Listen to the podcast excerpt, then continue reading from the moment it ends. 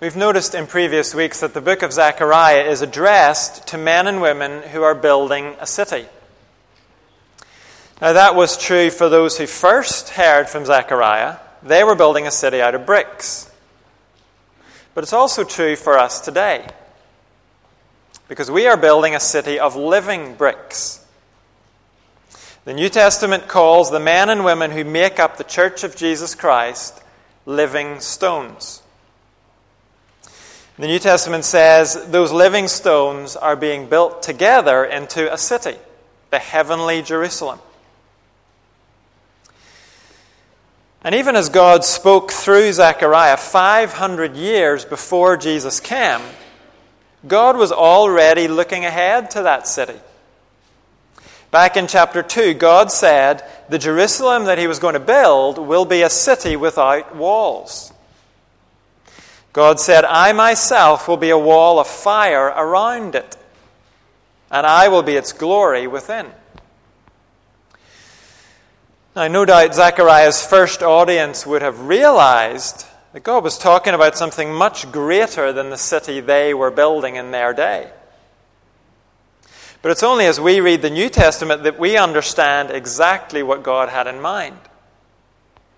The New Testament tells us the church is that city without walls, surrounded by God and filled with God's presence. So it's important for us to realize the New Testament didn't change the meaning of the book of Zechariah. The New Testament explained the meaning of Zechariah. And as we turn to Zechariah again this morning, we're going to hear more about God's city. Our passage contains a series of promises for God's city. Turn with me to Zechariah chapter 12. And if you're using a church Bible, that's page 957.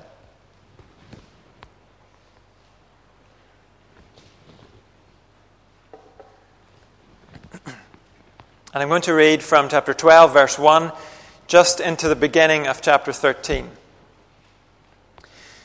A prophecy, the word of the Lord concerning Israel. The Lord who stretches out the heavens, who lays the foundation of the earth, and who forms the human spirit within a person, declares, I am going to make Jerusalem a cup that sends all the surrounding peoples reeling. Judah will be besieged as well as Jerusalem. On that day, when all the nations of the earth are gathered against her, I will make Jerusalem an immovable rock for all the nations. All who try to move it will injure themselves. On that day I will strike every horse with panic, and its rider with madness, declares the Lord. I will keep a watchful eye over Judah, but I will blind all the horses of the nations. Then the clans of Judah will say in their hearts, The people of Jerusalem are strong, because the Lord Almighty is their God. On that day I will make the clans of Judah like a brazier in a woodpile, like a flaming torch among sheaves. They will consume all the surrounding peoples right and left, but Jerusalem will remain intact in her place. The Lord will save the dwellings of Judah first, so that the honor of the house of David and of Jerusalem's inhabitants may not be greater than that of Judah.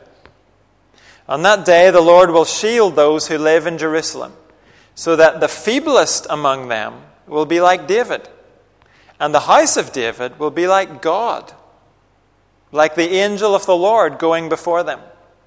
On that day, I will set out to destroy all the nations that attack Jerusalem. And I will pour out on the house of David and the inhabitants of Jerusalem a spirit of grace and supplication they will look on me, the one they have pierced, and they will mourn for him as one mourns for an only child, and grieve bitterly for him as one grieves for a firstborn son. On that day, the weeping in Jerusalem will be as great as the weeping of Hadad Rimmon in the plain of Megiddo. The land will mourn, each clan by itself, with their wives by themselves the clan of the house of David and their wives, the clan of the house of, the house of Nathan and their wives, the clan of the house of Levi and their wives, the clan of Shimei and their wives, and all the rest of the clans and their wives. On that day, a fountain will be opened to the house of David and the inhabitants of Jerusalem to cleanse them from sin and impurity. This is God's word. This passage contains four promises for God's city. And when we realize that God's city equals God's people, we can put the promises like this God's people will be preserved in the midst of opposition, they will be made effective and strong, they will be moved to mourn over their sin, and they will be cleansed from their sin. First of all, in chapter 12, verses 1 to 5, God's people will be preserved in the midst of opposition. Right at the beginning, chapter 12 tells us what we're about to read is a prophecy. It's a promise for the future. And as we've already noticed, God is delivering this prophecy about 500 years before the New Testament. And verse 1 then points us straight to the Lord and his creating power. In the second half of verse 1, the Lord who stretches out the heavens, who lays the foundation of the earth, and who forms the human spirit within a person. The Lord we're talking about here has power over the big things, heaven and earth.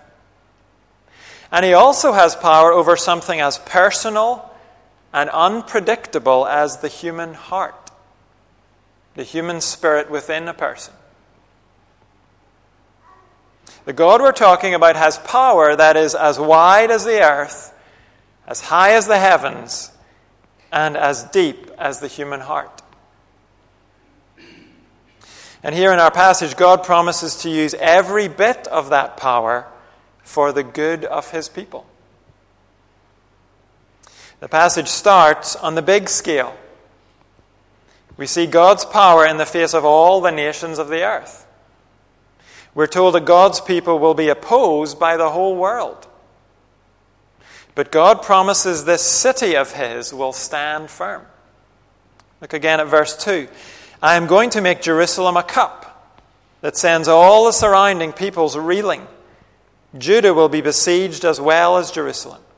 On that day, when all the nations of the earth are gathered against her, I will make Jerusalem an immovable rock for all the nations. All who try to move it will injure themselves. You'll notice God mentions both Judah and Jerusalem here. Judah was the larger area that contained Jerusalem. And the names are being used pretty much interchangeably here. God uses two different illustrations to explain how his city will stand firm. First, he says Jerusalem will become a cup that sends its attackers reeling. In other words, the city will be like a tankard of alcohol. Those who attack the city will become like drunken soldiers, staggering about and falling over. They are not going to succeed. Then God says Jerusalem will be like an immovable rock. Those who try to move it will injure themselves. When we go to visit my mom and dad, the boys love to go to the beach and throw stones into the water. They could do that all day. And I'm usually happy to let them do it all day. And when it comes to throwing stones into the water, the bigger the better. The bigger the stone, the bigger the splash. But eventually, in their search for bigger stones, they come to a stone that's too big, too firm in its place. And you can grunt all you like with a stone like that. You can even get mom and dad and even granddad to help. But that rock is staying where it is. God says, I will use my power to make my city like that. A rock that even all the nations of the earth together are not able to move. Then in verse 4, God says he will create confusion among those enemies, panic and madness and blindness among their armies. And we're told that as God's people see all of this, they will say in their hearts, verse 5, the people of Jerusalem are strong because the Lord Almighty is their God. This is a picture of God preserving his people in the face of every kind of attack. The New Testament tells us it's a picture of God preserving his church. In John chapter 16, Jesus said to his disciples, In this world you will have trouble, but take heart, I have overcome the world. The Apostle Paul said, We are hard pressed on every side but not crushed, perplexed, but not in despair, persecuted, but not abandoned, struck down, but not destroyed. Why? Because the powerful God of Zechariah chapter 12 is at work to preserve his church. And you'll notice God doesn't promise that his people will avoid trouble and attack. In fact, he assures us of the opposite. We will have trouble in this world. But God promises to preserve his church in the midst of trouble and attack. The strength and endurance of the church doesn't come from having big numbers or political influence. It doesn't come from having hefty financial resources. No, often the church has none of those things. But the church is strong because the Lord Almighty is her God. The Lord of the church is the same Lord who stretches out the heavens and lays the foundation of the earth.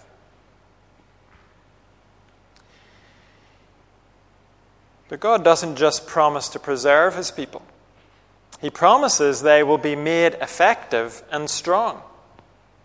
In verse 6, God says they'll be like a fire that spreads. On that day, I will make the clans of Judah like a brazier in a woodpile, like a flaming torch among sheaves.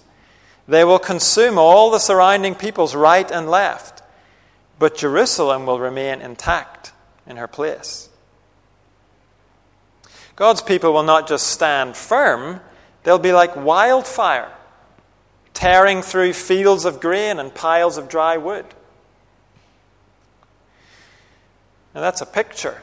And the book of Acts tells us how that spreading fire actually took shape for the church. Acts tells us that on the day the church began, on the day of Pentecost, God's Spirit came like tongues of fire on Jesus' followers. And in the months and years that followed that day, the church and its message did spread like fire through fields of grain. One popular book on Acts is called The Spreading Flame.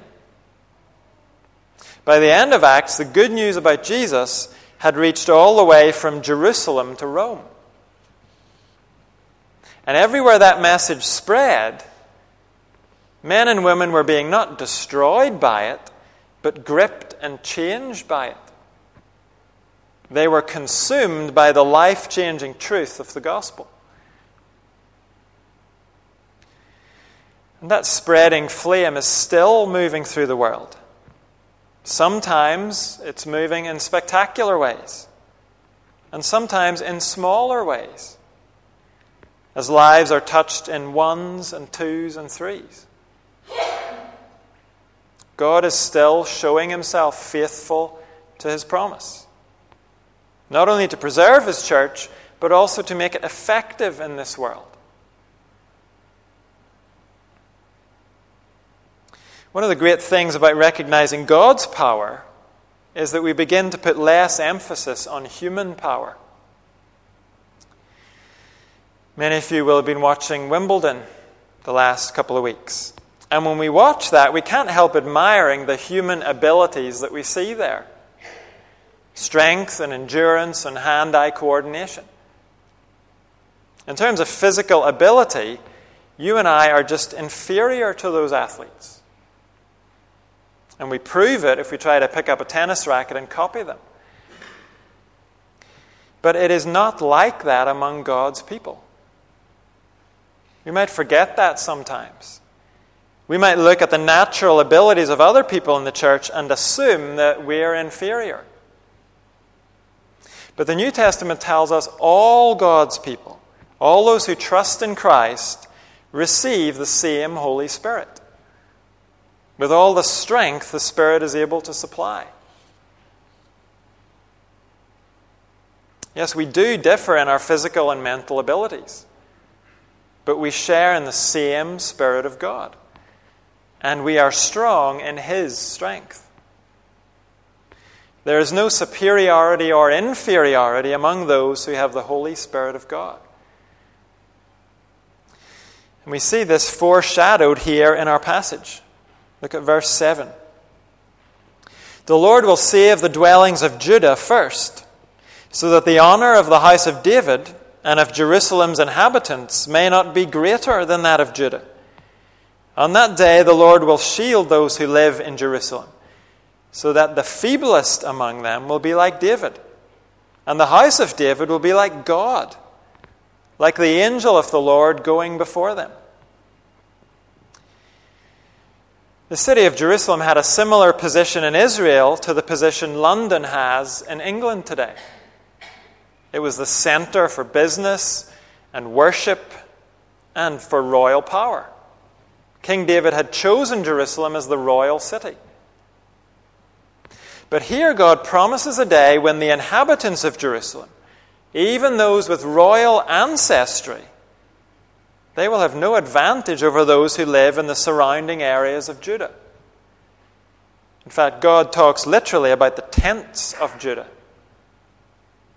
Those who live in the big, sophisticated city will be on a level with those who live in tents in the countryside.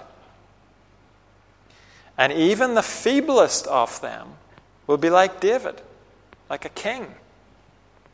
Even, verse 8, like God. I take that to mean that each of God's people will be filled with power from God. And we're told they will be as useful to God and as equipped by God as the angel of the Lord. That's an amazing picture of how all God's people are strong in the Lord. However, you and I may feel about ourselves, however aware we might be of our human inadequacies, we have God's promise that even the feeblest among us will receive strength from Him. Maybe you came here this morning very aware of your weakness. Maybe physical weakness. Maybe weakness in the face of some temptation. It could even be that you look around the church family and you feel that you don't really belong. You wonder if your faith is too weak. Maybe you wonder if your understanding is too limited. And you may be feeble in all of those ways. But God promises you strength. As you turn to Him, He will supply all that you need.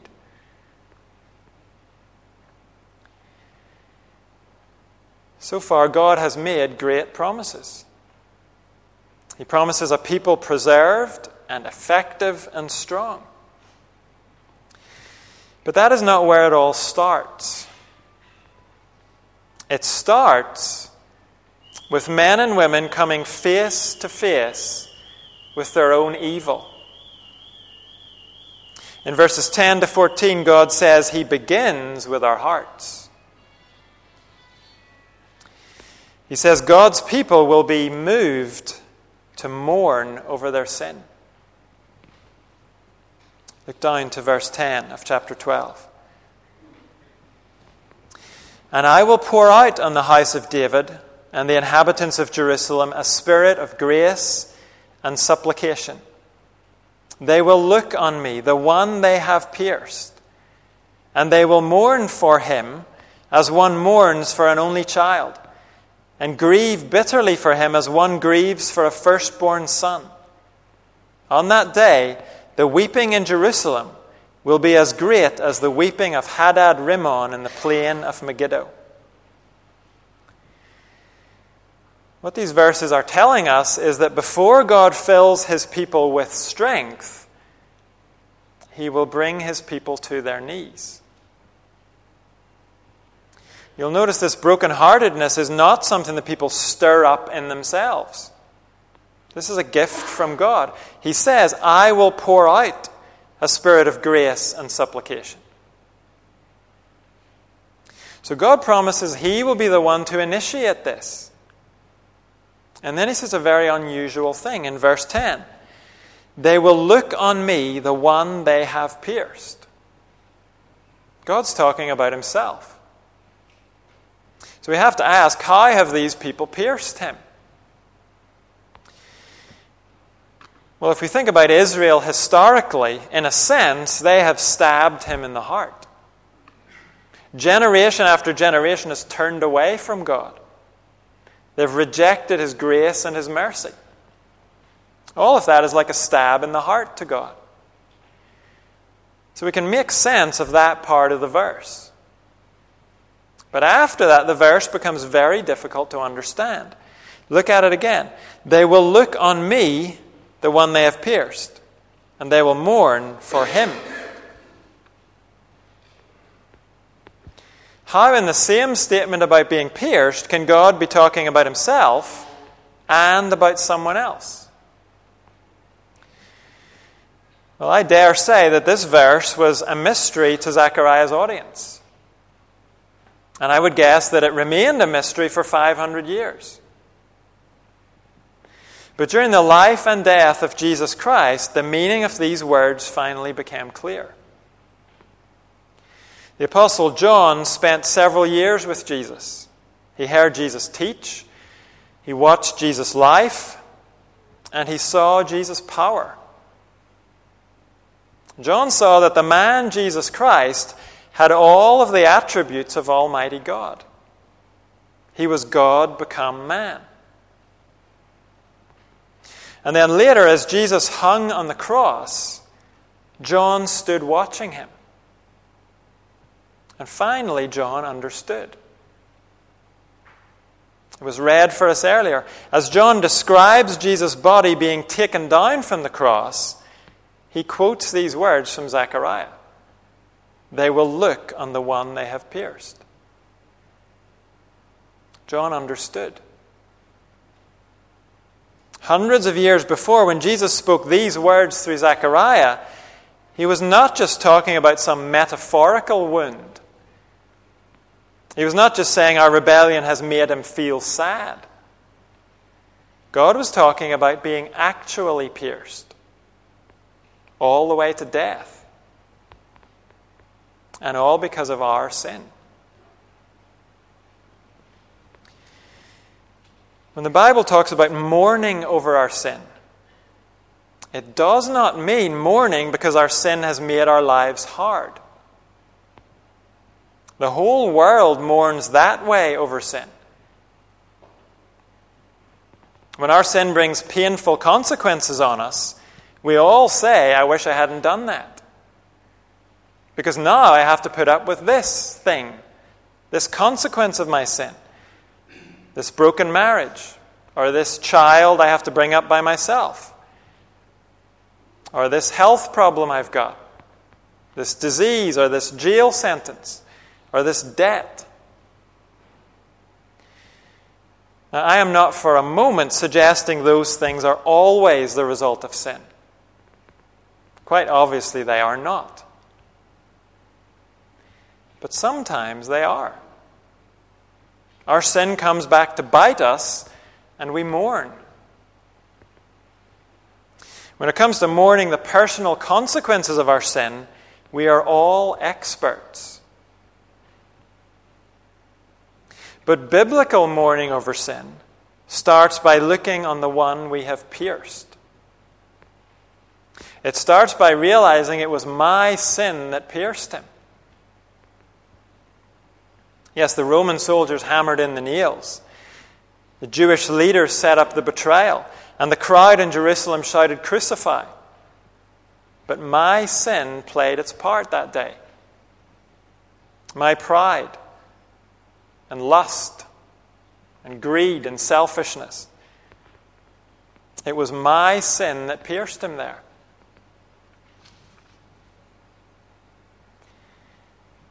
If we haven't begun to see that we killed the Son of God, then we have not begun to mourn over our sin.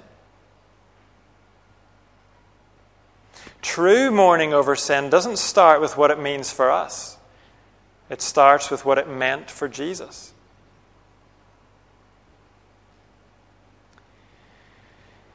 Verse 10 says, They will mourn for him as one mourns for an only child and grieve bitterly for him as one grieves for a firstborn son. The one we pierced is an only child. He is a firstborn son. During Jesus' ministry, the Father announced, This is my Son, whom I love. With him I am well pleased. The one we have pierced is God's one and only Son. And the one we have pierced is also a king. That's what verse 11 tells us. On that day, the weeping in Jerusalem will be as great as the weeping of Hadad Rimmon in the plain of Megiddo. That's very obscure to us. So, what's the significance of it? Well, apparently, Hadad Rimmon was a place in Megiddo. And it was at Megiddo that Israel did some of its most heartfelt mourning. Generations before Zechariah, at one of Israel's lowest points, a young man called Josiah came to the throne of Israel. And he began to turn the people back to God's word. But during a battle against the Egyptians on the plain of Megiddo, Josiah was wounded by archers and he later died. And Second Chronicles tells us that in the aftermath of that, all Judah and Jerusalem mourned for him. That was a memorable period of mourning. The people then mourned for God's king, although they had not pierced him. It was the Egyptians who did that. So then, what about our mourning? Over God's perfect King, who we have pierced.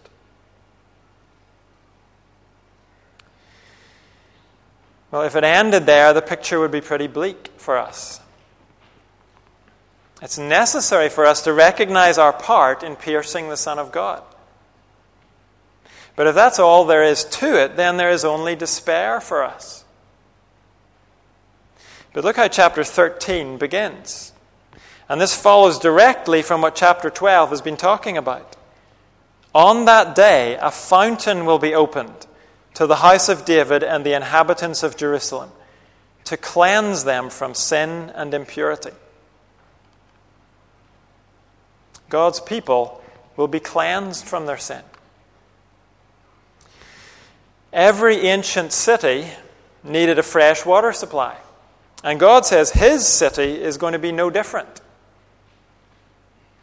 But the fountain God promises here is not for drinking from. You'll notice it's for washing away sin and impurity. So, what exactly is this fountain? Well, remember the context. God has been talking about the one they have pierced.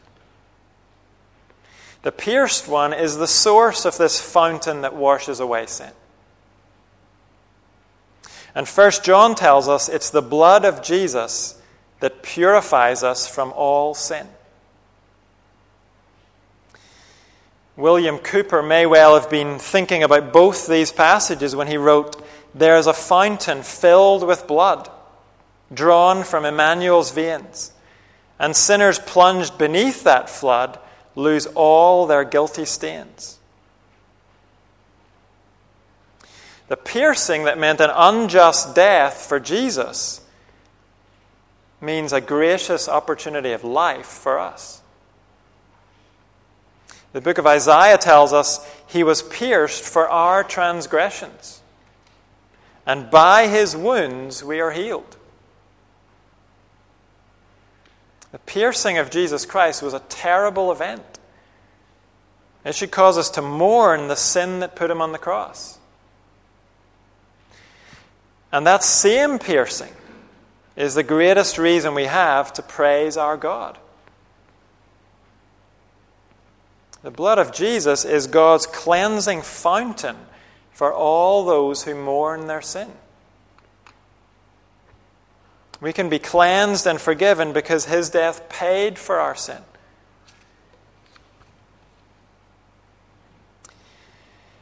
And God's fountain is still flowing today. It's still powerful today. It's still able to wash away our guilt and sin today.